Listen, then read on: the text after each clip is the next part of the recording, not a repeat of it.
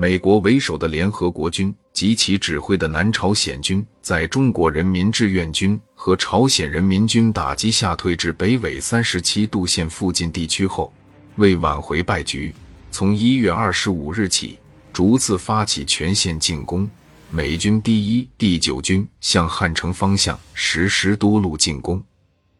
志愿军和人民军以志愿军副司令员韩先楚指挥志愿军第三十八、第五十军和人民军第一军团，在汉江以南地区实施坚守防御，迟滞阻击联合国军主要进攻集团的进攻，保障志愿军和人民军主力在东线横城地区实施战役反击。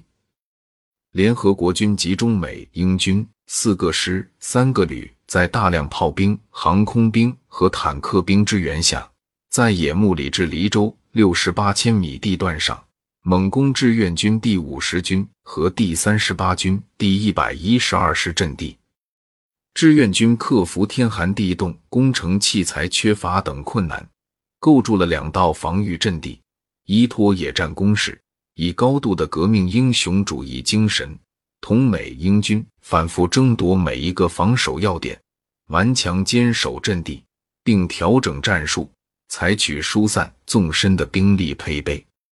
以突然猛烈的火力突击配合阵前反冲击，大量杀伤敌人，增强防御的稳定性。战至二月三日，志愿军转至第二道防御阵地继续防御。并缩小第五十军防御正面，以人民军第一军团接替第五十军十四千米的防御阵地，以第三十八军主力进至汉江以南，加强第一百一十二师的防御。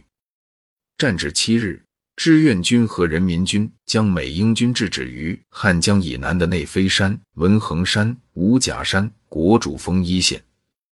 此时，汉江开始解冻。为避免背水作战，第五十军和人民军第一军团除留一部控制汉江南岸桥头阵地外，主力撤至江北组织防御。第三十八军仍在汉江南岸坚守阵地。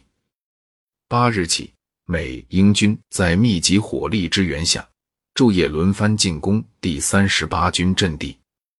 第三十八军部队在食物、弹药十分缺乏。攻势基本被毁的情况下，以人在阵地在的决心，一把炒面一把雪，顽强作战，击退美英军无数次进攻，牢牢守住了基本阵地。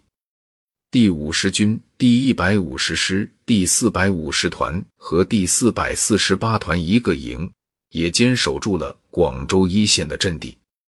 直至东线反击作战结束。志愿军防守部队才奉命于二月十六日和十八日先后转移至汉江北岸。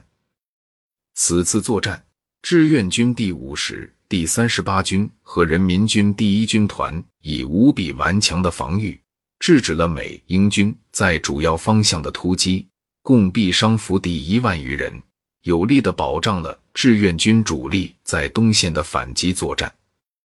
就这样。第五十军在汉江南北总共坚守了足足五十天。